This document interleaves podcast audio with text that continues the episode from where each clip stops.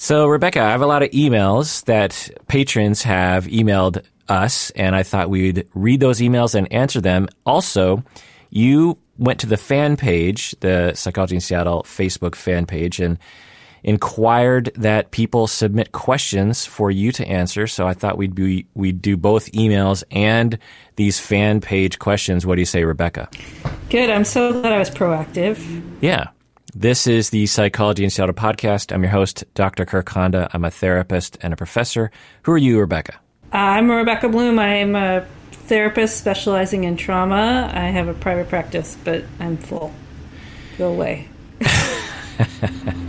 All right, this first email is from patron Megan in Yelm, good old Yelm. She says, I was wondering what you think about therapists with piercings and tattoos. I'm currently an undergrad working towards my LMHC and was wondering if my alternative lifestyle will hinder me in my future career. Rebecca, what do you think? I've taken my piercings out, and I've just started showing my tattoos in the last 3 months of COVID. I gave up. But I had piercings when I started, and I took them out, but that was 20 years ago. This question came up on the queer this group. Interesting. Somebody said, this is the way your future clients will know you're one of them. It's okay. It was actually a question about having crazy colored hair.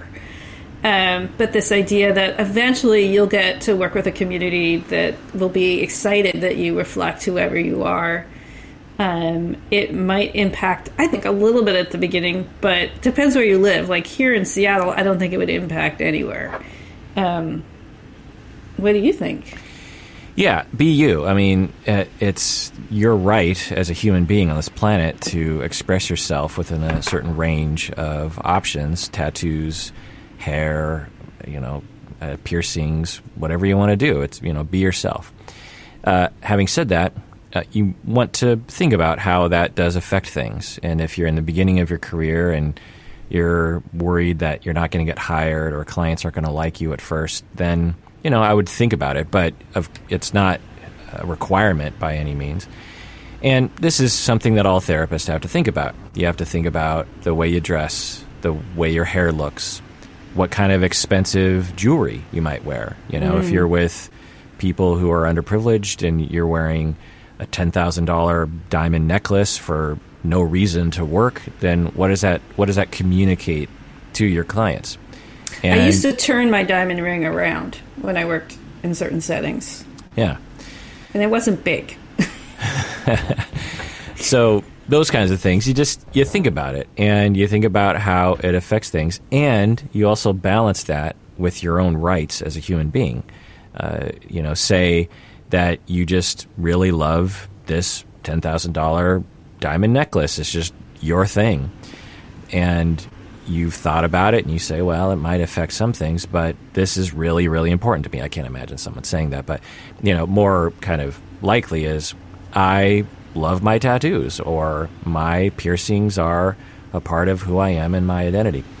Now, for some clients, they're going to be turned off by that. And what do you do with that? Well, you account for it. Usually clients come to talk to someone that listens well, and once you do that, then any kind of peripheral identity marker will be forgotten.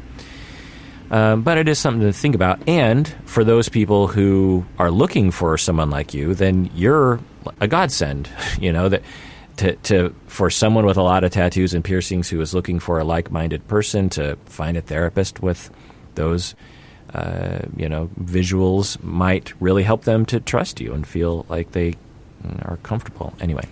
Yeah, and I think especially, there is a way of thinking about therapy that you and I both came into as young therapists, and Generation Z sees things completely differently. I don't think that any of my younger clients would care at all about tattoos. And so I think, it's that world that a therapist is a blank slate is only dying out. And I'm curious in 20 years if we'll ever remember a time that therapists didn't have a public persona and see clients or weren't obviously who they are. I'm listening to a fantastic series of 3 trainings on implicit bias in the therapy room. And the client was talking about, showing up as black in the room, and how it's only white therapists who think that they're not showing up white in the room. And so I think if you do run into trouble with older supervisors, just knowing that, it's their privilege that makes them think that somehow they're a blank slate and that the client doesn't see all of who they are. Yeah, that's what I was going to say, is that this blank slate idea is essentially white, male, rich, heterosexual slate. It's not a blank slate. And so this notion that somehow a blank slate is quote-unquote looking professional. Well, what do we mean by that? Well, we're talking about conservative haircut, what is considered, I don't know, Nordstrom clothing, if you will, in the formal section, not flashy colors, no piercings, no tattoos. That's an identity.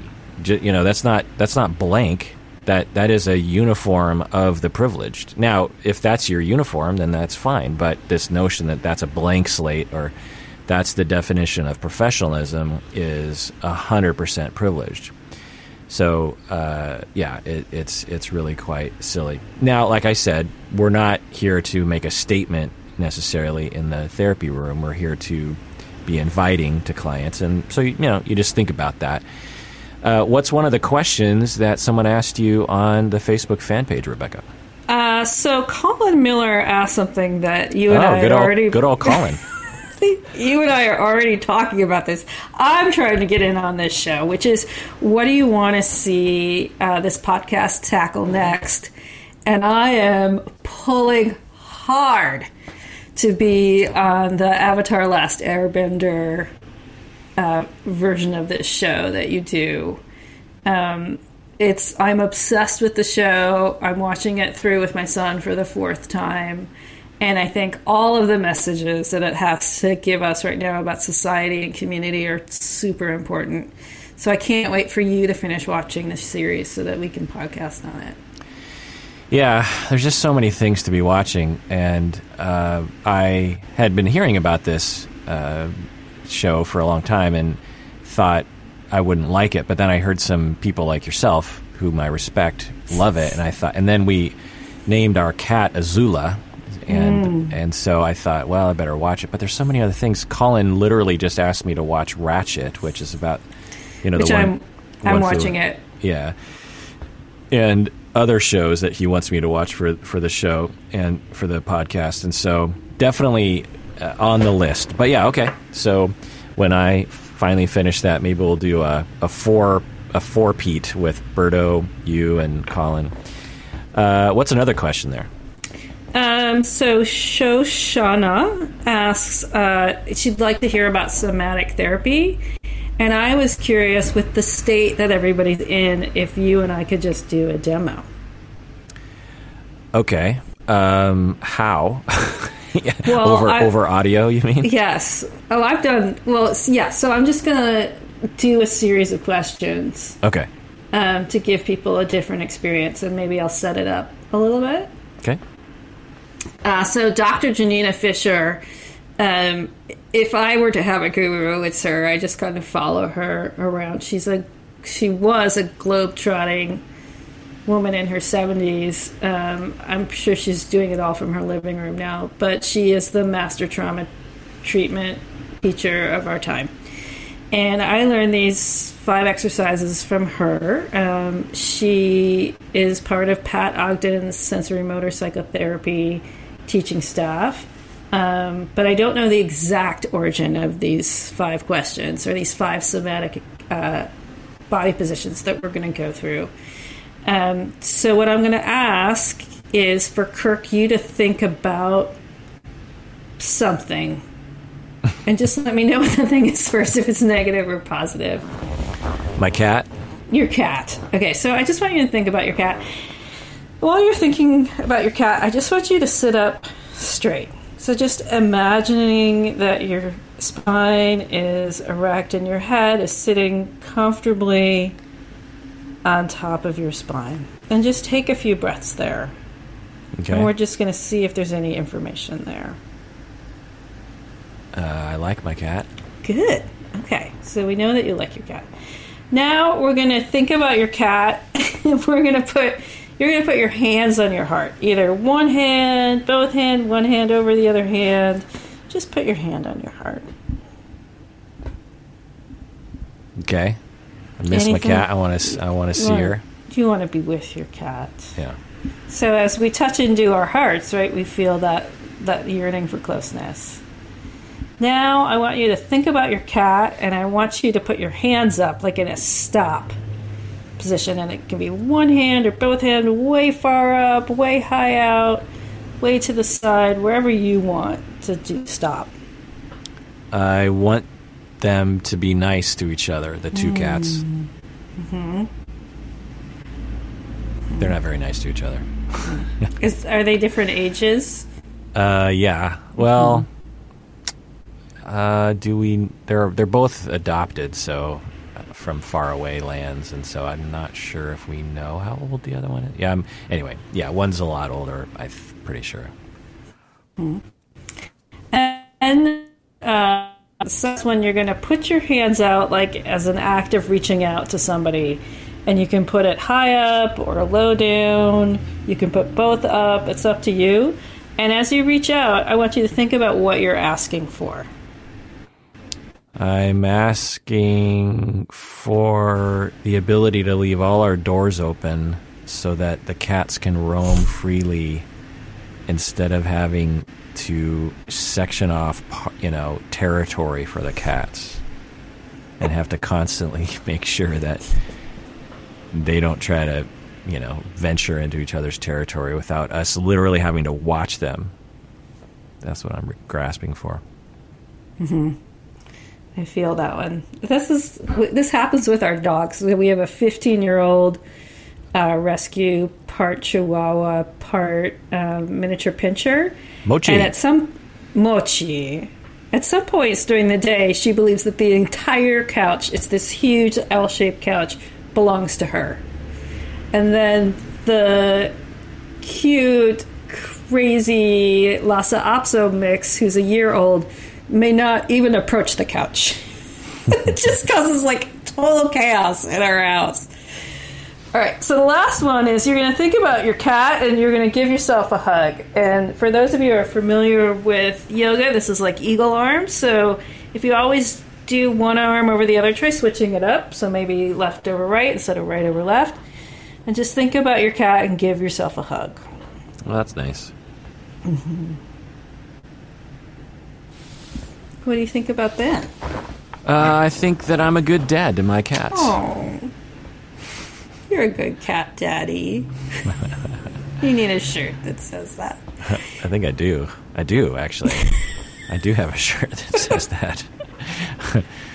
I think it literally says cat daddy or something. I can't remember. Anyway, that's cool. I like it. Yeah. I mean, the thing about, for those listening, that alternative non-talky, non-verbal therapy things, art therapy, drama therapy, so this is considered somatic therapy? Yeah. I mean, that's a somatic exercise. Okay. Because I've seen other things associated with, obviously there's a lot of different things, but somatic therapy, these nonverbal interventions that therapists can use and we can use with ourselves, promote often a new route to getting to emotions and experience and material that talking doesn't, which makes a lot of sense, the putting the hands up, it was immediately this somatic, emotional thought process came to mind. And whereas if you just asked me how would you get there? You'd verbally just be so but just by putting into words, you already kind of route people. Cause what would you say? What's annoying you about your cats? You'd have to put these words to it, but by putting a hand signal out, it's so pre-verbal. It's more primordial of just like, get away. It's like it's a non, 6-month-year-old, 3-month-year-old children have the ability to say no, before we have words, we have these, feelings that we don't have words for right away and are bigger than words. And so that's the benefit of using these kinds of things. That's great. I like it. Yeah. And also what you're noticing is it seems silly, but each one of those 5 body positions had a different experience with it. And so a lot of somatic work is learning to be open to and to trust the body's own version of the story. Right. So that even within our own bodies, we've got multiple stories going on. And this is a great way to explore that. So we did it around the dinner table the other day. And it was, especially if you're doing this with friends and family, the reaching out and saying what you're asking for, that one has become my favorite these days. And yeah. With clients right now, mostly I'll just say, would you like a different experience than what you're having in your head? People are like, yes. So I've gotten, I'm doing all kinds of somatic exercises with folks. Just to mix it up, because we've talked about this, like this, the fatigue of the day-to-day right now, to put this, we're in late September, we are, 6 or 7 months into quarantine, it's grueling. Yeah, and there's no end in sight. Yeah, so there's that. Yeah. Maybe a year from now, maybe longer, honestly, so... upsetting. And anyway, so let's take a break. Let's shed ourselves of this, and when we get back, shake it off. Let's continue answering the listeners' questions. What do you say, Rebecca? I'm ready.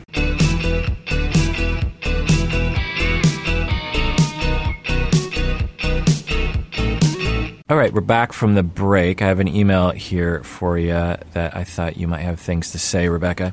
Anonymous patron says, I have been a 911 dispatcher in the greater Seattle area for almost 10 years. Can you talk about secondhand trauma in medical workers, dispatchers, mental health professionals, etc., and maybe discussing effective ways for organizations to address with their workers what their workers are going through, as well as individual strategies and experiences? Rebecca, I know that you specialize in burnout and secondhand trauma, vicarious trauma. So what are some things that organizations can do to help people? Well, the first off is we used to have time to check in and report out what our experiences were. And what I'm really hearing from more and more jobs is there's just time for administrative tasks and there's no time to just check in with your supervisor. So the first thing that we can do is just acknowledge that these jobs are hard and they're inherently vicarious traumatizing, if that's a word. There's no shame in it. It doesn't mean that the person has done the job wrong. It just means that we're asking certain members of our society to hold all that is broken in our society. And so the first part is there is all these protocols out there to address vicarious trauma. And whenever I present, I'll just, as I'm going through them, I'll just ask, has anyone heard of this one? Have you ever seen this one before? Has anyone ever done this survey at work? And no one ever has. So I think if agencies could just address it at all and normalize it and create community spaces to talk about it, that would be huge. Right. Yeah. There's a lot that we could talk about with this. And in addition to that, I would just say organizations could, as you're saying, essentially just acknowledge it, raise awareness. Also, allowing for breaks, both short and long, whether it's just like 5 minutes or maybe the rest of the day, depending on emotionally where someone is at. Making sure that the mental health coverage is good where you're working. Also, like a buddy system or just checking in with each other or going to coworkers. Because sometimes you don't know. You're in such a state of shock, you don't know that you're actually in need of triage mentally, essentially, and a buddy might be able to detect that or might be able to give you permission to take a break. when you need to. You know, essentially, it's, you're a 911 dispatcher, not a patron. Imagine, you don't have to imagine, you've been through experiences where life and death situations, people being injured, people dying, people dead, and you are, you know, having to hold it together. You got to be professional, and you have to be there with them through thick and thin for, you know, several minutes, if not hours, over the telephone. And when the job is done, your body is in a state of emotional and physical distress. And unless you have some way of managing that, that distress is going to take a toll psychologically and physically. Tons of studies show this, and secondhand trauma, vicarious trauma, burnout, PTSD literally will happen because of this. And organizations, you know, for the most part, anecdotally anyway, I think research shows this, just ignore it completely. And they create a culture of, you know, quote unquote, being tough, which is ridiculous. It's, you know, as stupid as society saying like, well, sleep is for wusses or something. You know, their medical residencies are like this, which is just so stupid. And so, so it's there's a lot that we need to do. We need to, you know, change culture. We need to have, you know, to ask an employer to say you need to allow your employees to take random breaks when they emotionally need to is, to some people, anti-American. You know, and so. But we need to change things, and some people are. The individual things that I think we can all do is monitor your own distress level, monitor your own emotions. So making sure, you know, a lot of people don't do that enough. Most people don't, in my book. Also, don't be tough, you know, quote unquote tough. You know, be human, be normal. Take breaks, take vacations, find things that you can take joy in. You know, if you are being traumatized all day at work and then you come home and you watch the news, I don't think that's a recipe for wellness.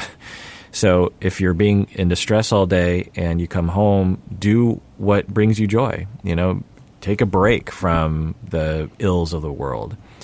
Getting good sleep is a big part of it. Talking about it, grieving. And eating well, too. I mean, I can't tell you how many people come into my office sobbing, having worked a social service job all day, and they want to laugh anyway. Always, well, I didn't have time for breakfast, and then I had coffee for lunch. And it's like, well, you're going to feel like crap if there's no gas in the engine. So this sense that the work itself is hard, and, you know, you need 6 grams of protein for breakfast. You need to remember to take a lunch. Like, this work is physically taxing, although you're just talking. Some people are actually responding to emergencies, but you got to keep gas in the engine. Yeah, absolutely. And for those of you that are hearing Rebecca's audio kind of clip in and out, we acknowledge it. We know it's happening. Rebecca has worked very hard. You know, we're in the pandemic right now, and normally I would just have people over to my office, and I have, you know, I've spent lots of money on making sure everything's all set up right. But podcasting in the pandemic means over the internet. And so all these various different issues have to be ironed out, and Rebecca has worked really hard, but her internet's just, you know, it's fast, sucks. But it's not fast enough. And so every once in a while it cuts out, and, you know, I hope people can forgive us during these troubling times. Giving it all she's got. Yeah. The last thing I'll say about burnout along these lines is to think about your overall career path. A lot of people that I've talked to about this will come to me and they'll just be like, I'm burnt out. I don't enjoy my job anymore. I'm in constant stress all the time. And, you know, we talk about their career, and I find, you know, for example, that 90% of their clients at their agency are sexual assault victims, for example. And, you know, we talk about self-care, and, you know, they're doing all the things, and yet they still can't sleep at night, and they're still not enjoying their life, and they still don't enjoy their job. And I just say, well, it sounds terrible on a certain level because someone has to help these people, but maybe this sort of population needs to be spread out more. And if your agency doesn't do that, maybe this job isn't the best for you or really for anybody. And I guess this is another thing organizations can do, is to think about spreading the distress around as much as you can instead of clumping it all together, you know? Right, and giving people a variety of things to do. Right. This idea that one person takes all the heavy-duty cases, it's a recipe for burnout. Right. The agencies do it because it's easy, but it's this idea of how thinly staffed places are, and if places were in what would be considered now overstaffed, there would be less turnover and it would be more cost-effective over time. Right. And I always say this, and I don't think it'll ever happen, but if we really want to solve this problem, it is allocating tax dollars to this mental health coverage in, you know, your community, such that you can pay people more, you can have more clinicians, you can have better supervision, you can retain people longer, you can allow therapists or, you know, 911 dispatchers to take more time off. And so if we really want to solve the problem, a big part of it has to be putting up money, because you stress out these novice therapists, because a lot of times people working at, you know, mental health agencies, they're novice because they're just starting out in their career. And usually, not always, but as you progress in your career, you start to realize, oh, I can make 5 times the amount of money with 10% the stress in private practice. Well, sign me up. And that's a problem. And and often what is blamed are the individuals who are doing that, when what we need to be blaming is politicians and voters for not allocating the money for this sort of thing. It's not an individual's fault, Rebecca and me included, for trying to make a living and trying to actually enjoy our careers. If there was enough money in these agencies, we might still be there enjoying our careers there. Right. So in Washington State, we are especially Seattle area, we are a very high income area, but we have the 14th worst mental health system in the country. Right. So the allocations of funds, we're famous for not having enough inpatient beds. And so what happens is people who in another time would be on inpatient receiving wraparound services are at agencies, and the therapist is expected to kind of solve the problem by seeing this client 3 times a week. And so just the actual workload sends people over the edge because the system is so broken. Yeah. And I get these questions from supervisees and trainees. It's just like, okay, what do I do? And I'm just like, there's nothing you can do. You're a mental health therapist. You're a marriage and family therapist. This person has issues that are way beyond what you can help them with. But, you know, they just keep getting told, well, you know, just keep working the tier. You know, anyway. So what's another question from the old Facebooks there, Rebecca? So I'm just going to, it's more of a statement that I made to the group. It's a question I'd wish I'd been asked, so I'm just going to ask it, which is, how are people coping right now, and what is helping? And so I put up on the fan page, at the time, I think it was like a 6-hour playlist. It's now a 10-hour playlist of songs that are helping me get through right now. But I had that question to people, like, what's actually helping? What's getting you by? Well, what's your number one soothing song? Boy, what is my number one soothing song? It's actually kind of an angry song. It's Bette Midler's version of I Will Be Released, which was a feminist anthem in the 70s. And it's as if nothing has actually changed.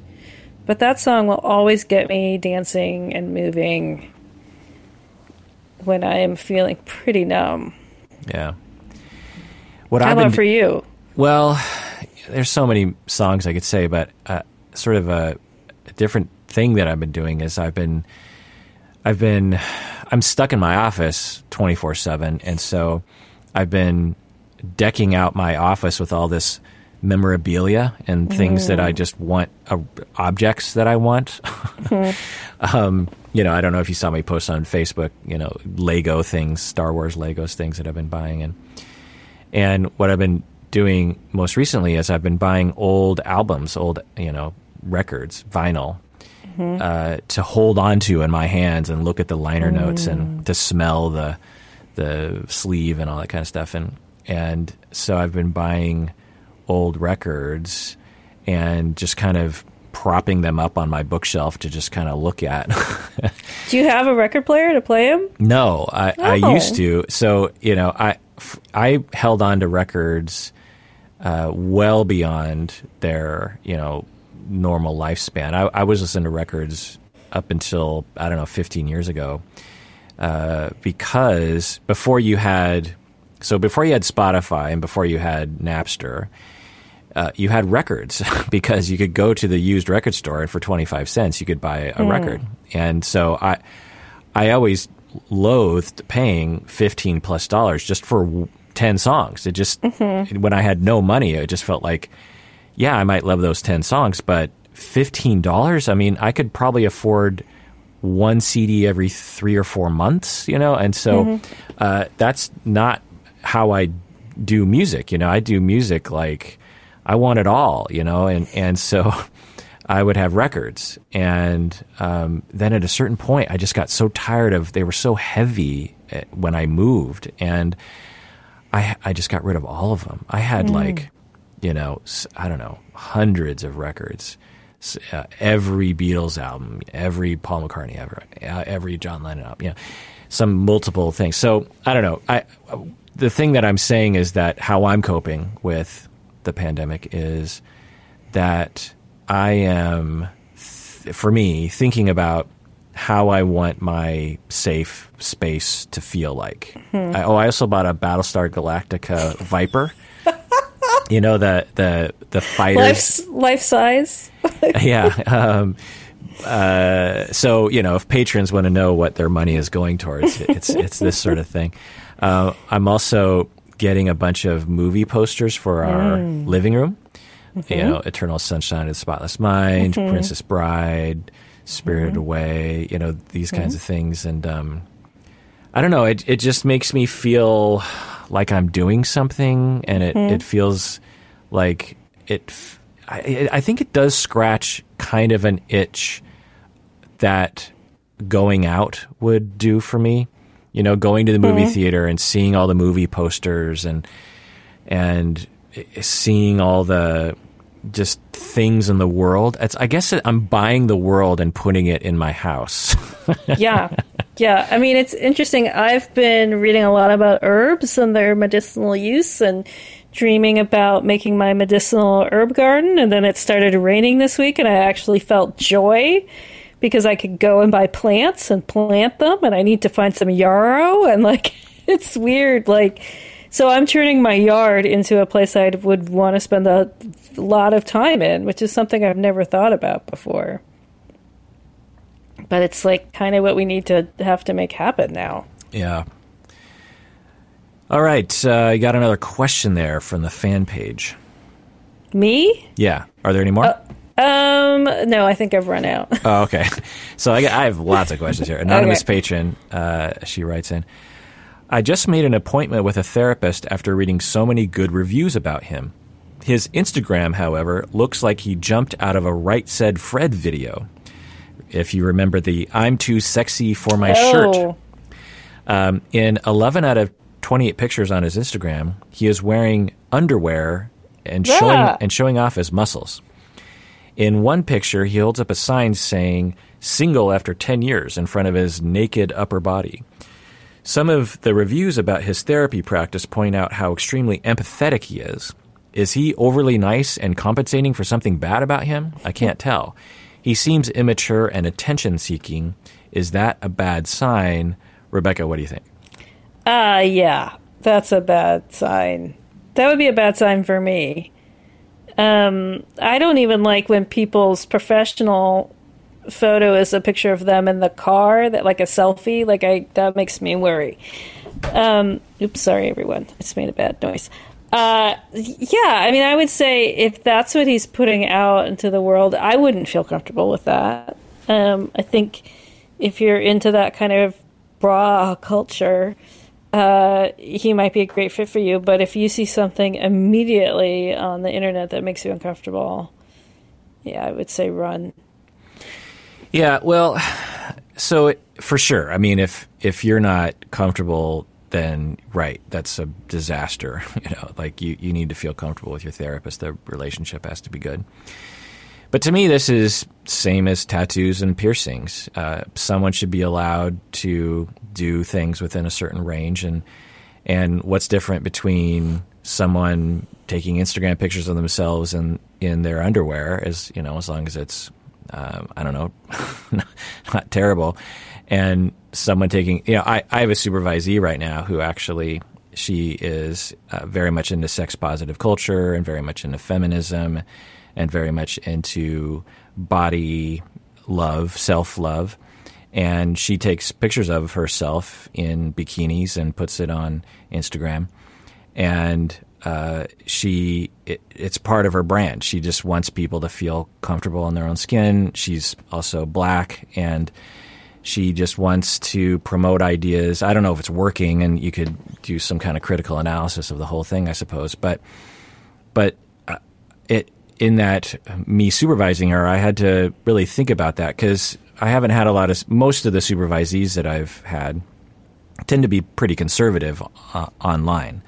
And so I haven't really had to think about that question. I'm just like, okay, what is the line there? And over time I just, you know, came to the conclusion of just like, well, what we were saying earlier is think about the effect it has on your clients because your clients – if they do Google you, they're going to come across this sort of thing. The other thing is you can make your Instagram private, by the way. You know, it's not hard to do. But, you know, people should be allowed to live the life that they want to live. And at the same time, you just have to think about how that's going to come across to people. For a man to be super muscly and in his underwear on public, you know, internet forums, for a lot of people – that is going to signal certain things about you, like you're not a very nice person or, you know, potentially. I'm not saying it automatically means this, but, you know, it could mean that it could signal to someone that you're insensitive or that you believe in certain masculine toxic ideas that are not going to be appreciated in therapy. And so it doesn't necessarily mean that, of course, but it could signal to people along those lines. And just being, you know, careful about that. The other thing that I'll say is that for clients, don't Google your therapist if you're not going to like what you see. You know, clients out there, just think twice before you Google your therapist because there's a chance that a good relationship, potential or current, could be ruined by what you find out. You know, in this, you know, internet is pretty easy to Google, of course, but let's take it further down the road and say like, well, technically speaking, you probably could figure out where your therapist lives and drive to their house and through binoculars, like spy on them right now from the street. And that wouldn't be illegal because it's, you know, if you can see something from a public street or something, I'm pretty sure that's not illegal. If you climb a telephone pole and you spy, then I think that's illegal. But the point is that what if you see something that is not going to help your relationship with that therapist? Maybe they like to fart a lot, or maybe they like to make fun of people on the TV when they're at home and you see that, or maybe they're a bit harsh with their kids in a way that turns you off. Well, in those situations, most of us would agree. It's like, well, you probably shouldn't have driven to their house and spied on them because, yeah, you know, law of averages, you're going to see something that's going to turn you off. So just be careful. You're, of course, free as a client. You know, you have the right to Google your therapist, and it, you know, it is a curiosity that often people want to have, you know, satisfied, but you just have to be careful around that. Now, for this anonymous patron, it sounds like they're reading online reviews of a therapist. So you just want to be careful about believing those reviews to begin with, right? Right. I mean, I would say, so people have said, like, why don't you have a presence on Yelp? And those kinds of sites are notoriously really hard for therapists. Usually people only write negative reviews. But I would, therapy usually isn't, it's hard to review a therapist. Okay, deserving listener. So Rebecca suddenly cut off there, and then we had a conversation over the phone. Turns out she had massive problems with her computer, and so we just gave up, or she gave up. I allowed her to, see if she wanted to figure it out, and she's like, no, I give up. So I thought I'd just end with some patron emails here. Upper tier patron Holiday from Montana, she writes, I'm curious about the mindset of people who are refusing to evacuate due to wildfires, namely the folks who are afraid of Antifa and Black Lives Matter arsonists and looters, and those who believe the government is trying to drive them off their land by purposefully setting fires. How do people let these misguided fears cloud their judgment in the face of massive wildfires? And in the process, they put our firefighters at considerable risk by blocking access roads, brandishing firearms, etc. End of email. Yeah, it's a tough situation. I don't know. It can really be demoralizing sometimes, some of the things that are happening in our society and around the world right now. To be clear, conspiracy theory beliefs are not only in the United States. It's around the world. There are many concerning anecdotes that you can look to. So why do people act this way? Well, there's a number of different ways to look at it. Is it that there's always been misinformed people, but the news just focuses on them more now? Or are there more misguided people these days due to the internet and particularly charismatic conspiracy theorists? Well, it's hard to tell, but research seems to indicate that we have the same rate of beliefs in conspiracy theories now as we did in the past. It's hard to measure that because, what do you consider to be a conspiracy theory? How do you measure the collective belief system in it? Certainly it seems like it's worse now, but, in my 49 years on this planet, I'm here to tell you that conspiracy theories have always been believed in, and there's always been pseudoscience and there's always been misinformation. I remember growing up, there was this TV show called In Search Of and the host was Leonard Nimoy. I loved this show, and it was a very popular show back in the day. But it is just filled with pseudoscience, Loch Ness Monster, all kinds of things. And people believed in it. I don't remember anyone saying, I don't know about that. So misinformation, science illiteracy is something that has been common, in fact, potentially more common in the past. But we definitely see a lot of problems. And when I think about this, I think, well, if they've always been around, then, it's just one of those things you're just always going to see. And then I'm less demoralized. But then I think, well, it seems worse now. Then I get demoralized. Then I start worrying about the future, because you start worrying about, if we project what it seems to be happening into the future, we're going to have like half of the country just believing in some of the craziest non-scientific ideas known to us, right? So it's hard to tell. I as a person who studies a fair amount of history, I suspect that in 100 years, people of that time in 100 years from now will probably have similar complaints and worries that we do today, meaning that they're worried that the world is going down the tubes and that there's way too much misinformation out there. There's just always been that. So I suspect that that's true. Anyway. But why do people believe these sorts of things? Well, the reason is because this is not my observation, but this is what experts will point to, which is that we don't have enough early education regarding critical thinking and how to understand what's happening in the world. Just think back to your own education that you had kindergarten through 12th grade, and think about how much time was spent on particular topics, right? For me, pretty much every year, there was a science class. Okay, that's good.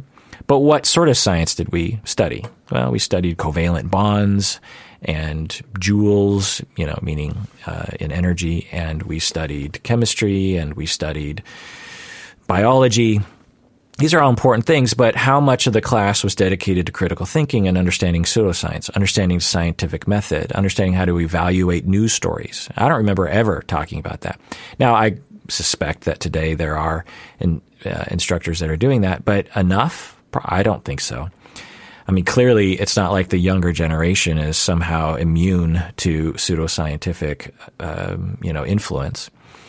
So I would say if I was education commissioner, I would say let's rework from the ground up how, the percentage points that we spend in school.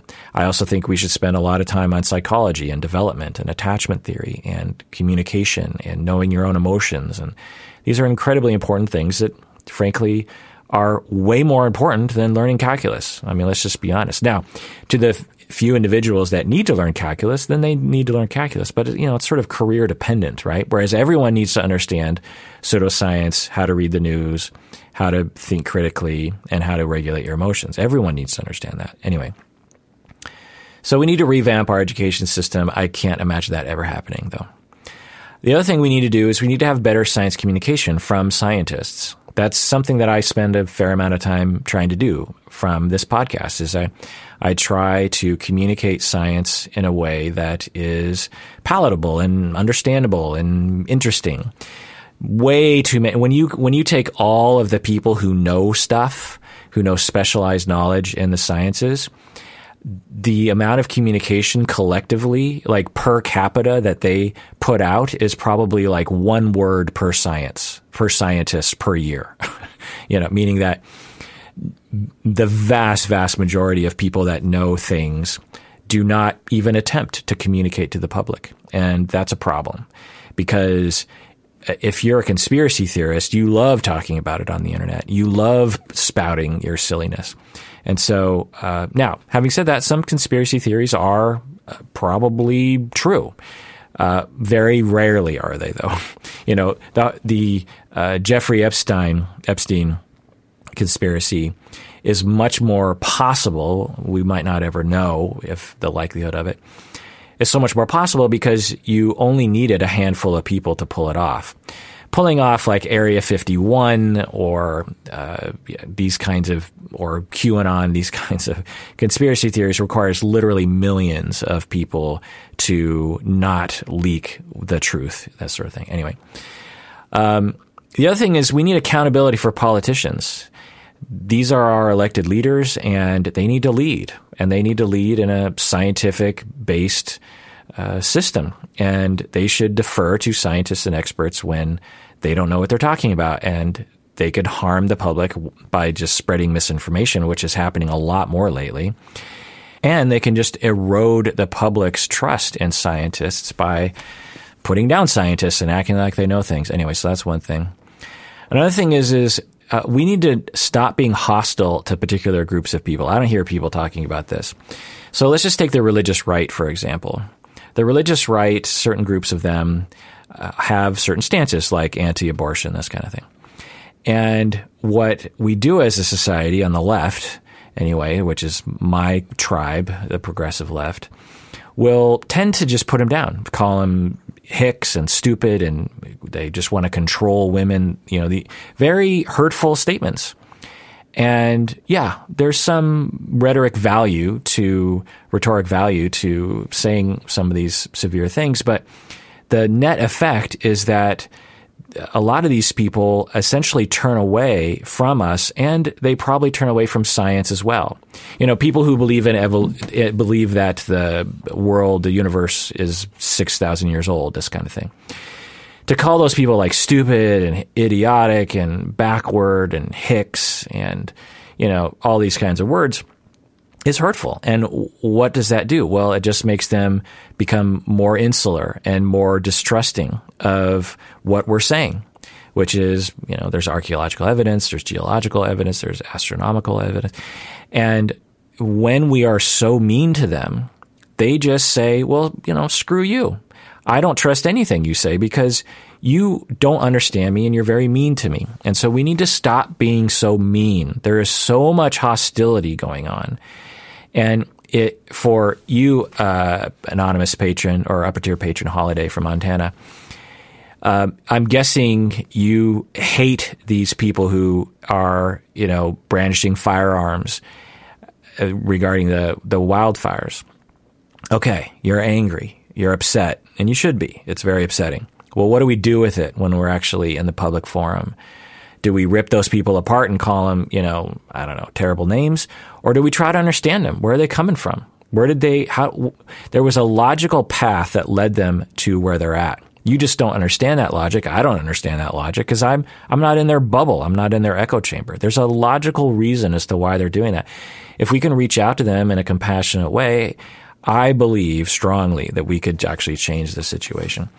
The other thing is we need social media regulations. Social media, you know, I have to say in the beginning of social media emergence, I was on board with a lot of what Mark Zuckerberg was saying. And I'm not fully aware of all the ins and outs of this, but or at least what internet people were saying. I remember Silicon Valley people in Seattle saying, like, we need to keep the internet free because as soon as you start doing regulations on free speech and all these kinds of things on the internet, then it completely degrades what the internet can provide, which is a free sandbox for us to express ourselves.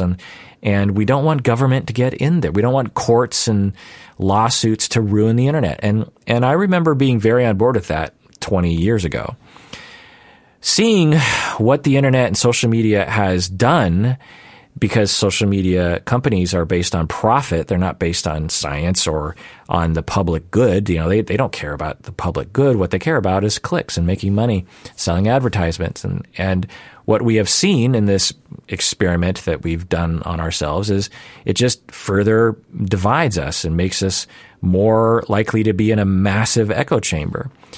You know, you go on Google and you Google, say, like, global warming is, and you are in a red state, then it's going to say global warming is a hoax. You know, how Google, like, will finish the phrase for you. Whereas if you're in Seattle, global warming is, just based on where you're living, a different autocomplete will be shown to you. Or if you're on Facebook, you know, we all understand this. And so I'm not saying anything that anyone doesn't know about, but what do we do about that? I don't know what we do about that. But something has to be done, because to go back in time and teach everyone from the age of 5 years old how to not create an echo chamber for themselves, which is asking a lot of people, by the way, it's just not possible. So, you know, we're in a very difficult situation. Now, to require or to ask these for-profit organizations to essentially lose money to stop this sort of thing is not likely to happen, or it'll be too little too late or something. So we need government regulations, which sounds very weird, you know, and there's always going to be the next thing that comes out. You know, if you put regulations on Facebook, well, Reddit comes along, and if you put regulations on Reddit, then 4chan comes along, and 4chan decides to try to do something. Well, then 8chan comes. There's always going to be the next thing. And I don't really answer to this. I do believe, though, that what we need is much more robust education. I mean, imagine if we spent a half hour a day from the time they're in kindergarten until they graduate from high school, just a half hour a day, or let's just say an hour a week. I imagine a lot of people could probably swallow that. An hour a week. So, you know, how many weeks do you have in the year, in the school year? Something like 35 or something. So you have 35 hours a year of training for kids on how to think critically and how to avoid falling into internet echo chambers and being brainwashed, essentially. I imagine that we would be able to curb this quite a bit. So until we do something like that, I just can't see this changing. The other thing that I have this fantasy in my mind that certain politicians will come forward. Like, imagine if – this is just the fantasy, but imagine if George W. Bush and Barack Obama got together. I think that they're kind of friendly these days. And maybe Michelle Obama. The three of them get together and they create like a YouTube channel or something.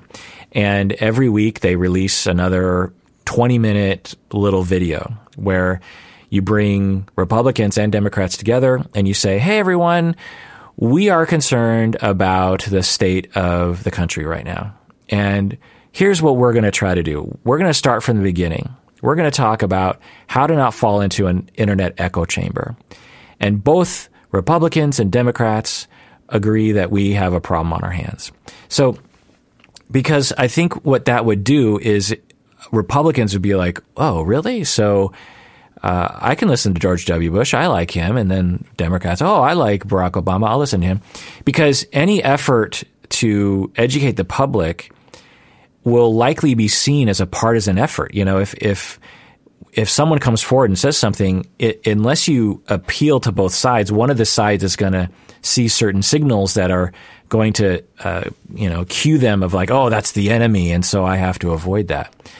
Anyway, I doubt that'll ever happen. So, but what I'll tell people is if you're not aware, and you know, because I actually was talking with a friend that doesn't live in Seattle. And this was a few months ago, and she was like, "Oh, how's Antifa going in Seattle?" And I was like, "What are you talking about?" There, certain echo chambers are basically, and I think Trump even called Washington State or Seattle basically like an anarchy state or something. It's not. I can't even tell you how ridiculous that is. So, if you live in an echo chamber where you believe Seattle is some sort of anarchy or there's some kind of problem that's happening here. There's nothing happening. There's no problem. There were some very, very isolated issues during the Black Lives Matter protests between police and protesters. 99.999% of what was happening was completely peaceful and wonderful. And if you were there, you would have been like, oh, it's no big deal. It's definitely not what the news is talking about. So, are there isolated issues? Yeah, sure. But like Seattle is there's thousands and thousands of people doing many different things. And so whatever kind of fears is in your echo chamber about Seattle anarchy is just utterly ridiculous. And don't believe the news, people. Don't believe the news. Not even CNN or Fox News or whatever big name you follow, like particularly those. Anyway. The other thing I'll say is that we live in a society with a lot of different ideas, and that's always been true.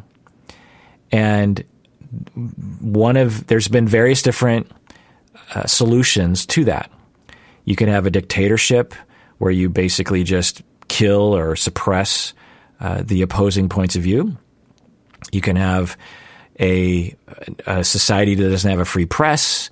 You can have societies that are even, where you sort of bifurcate things, where you say, okay, you people go over there and you people go over there. And there's a lot of different systems. Well, we live in a system in the United States where we are set up on freedom, on the ability to think and however you want to, and to say, for the most part, whatever you want to post whatever you want to, for the most part, and to propagate ideas. And so you're always in a society like this, you're always going to have fringe ideas. It's just human nature to do that. Can we curb it with the same things that I said? Yeah. But you're never going to get rid of it. It's always going to be around. And so there's always going to be people. So no matter what we did, there's always going to be a small group of people who believe that the wildfires are being caused by the government and that they should stop the firefighters with brandishing weapons. There's just always going to be that, and it sucks. And, we should address it. We shouldn't just give up. But I find that a lot of people get so demoralized by this. Because the other thing you want to think about is, what is your echo chamber feeding you in terms of bad news about the others, right? Really take an inventory, maybe every time you see something negative about the other side, write it down, because it's not as if you have to consume those news stories. And think about what it's doing to your brain, because you could be being brainwashed by the notions that other people are being brainwashed. So if you consume a lot of news about the scary other people, they're being brainwashed into, they're being brainwashed to block access roads for the firefighters. A brainwashing mechanism caused them to logically do that. And now you're paying attention to all those stories, and you're being brainwashed into believing that those sorts of things are probably more prevalent than they actually are. And maybe even what's actually happening is being blown out of proportion. In the same way that Antifa is being, I don't even know if I'm pronouncing that. Anti-fascist. Yeah. Is it Antifa or Antifa or Antifa? Antifa? I don't even know that, for a Seattleite to not even know how to pronounce that word, it should tell you something. Anyway. So take an inventory of what you're being exposed to, because honestly, I have really protected myself from certain echo chambers on the internet in either direction. Because when I don't do that, I become very depressed, literally. It's very sad. It's demoralizing. It just makes you feel like, what's the point in living? I mean, look what's happening in the world. And every once in a while, I'll bump up against one of those people, and they'll just be like, oh, the world is just so depressing. I can't stand it. And people are literally suicidal because of what's happening in the world. And yet me, I'm walking around, and I'm like, yeah, I love life. People are great.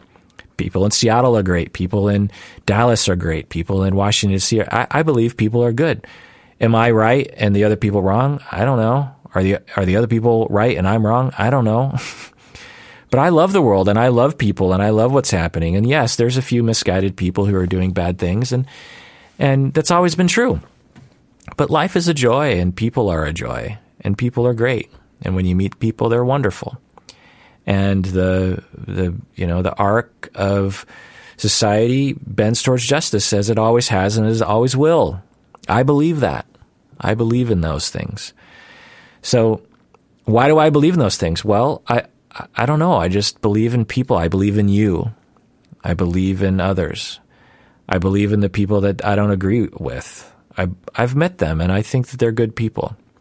I've had, I've talked about this before, but one of the influential people that influenced me to even start this podcast 12 years ago was a guy named Jason Graves, a friend of mine from my childhood. And he's a big media guy. He has his own TV show situations, and he was very popular in the media. And in 2008, I was going to lunch with him, and I had this idea of, I want to start this podcast. And he was so nice to me and so encouraging that it pushed me over the edge. And then I started the podcast soon after that. And he is a conversion therapist who believes that gay people are sinning and they're going to hell, and they need to be converted into straight people. So this guy, Jason Graves, one of the most famous conversion therapists, I like him. I know he's a good person. And yet he is doing one of the most horrific, ugly, terrible, unethical, immoral things that I can think of to try to change someone from who they are into something else based on a 5,000 or I don't know how, a very old bigoted idea that has killed people, and continues to kill people. The notion that gay people are wrong or gross or disgusting or, against God or unnatural is literally resulting in deaths. And it is like unscientific and just immoral at its core. And yet this guy is a good person. So what do we do about that? Well, we try to appeal to them, and I have. And I'd like to think that my ranting and raving and soapboxing and arguing with him, but believing in his goodness, has led to some doubt in his mind as to his beliefs. It's been a while since I've checked in with him on this, but I believe in that person who is blocking access roads for the firefighters. I believe in that person. I believe that they're good, and I believe we can reach them. And if I can't convince you of that, that's fine. I'm not trying to, but I'm just telling you that there's a road forward, and demoralization and otherizing is not the road forward, I believe. Anyway, I thought I'd answer more emails, but you know me, I can rant and rave and talk forever. So that does it for that episode in which we talked with Rebecca and she suddenly got cut off. And then I finished off the episode by alienating all the people in certain echo chambers that don't like what I have to say. So be it. I try my best. Everyone out there, and let me know what you think. I'm curious. And everyone out there, please take care of yourself and take care of others, you know, really, because we all deserve it. We really, really do.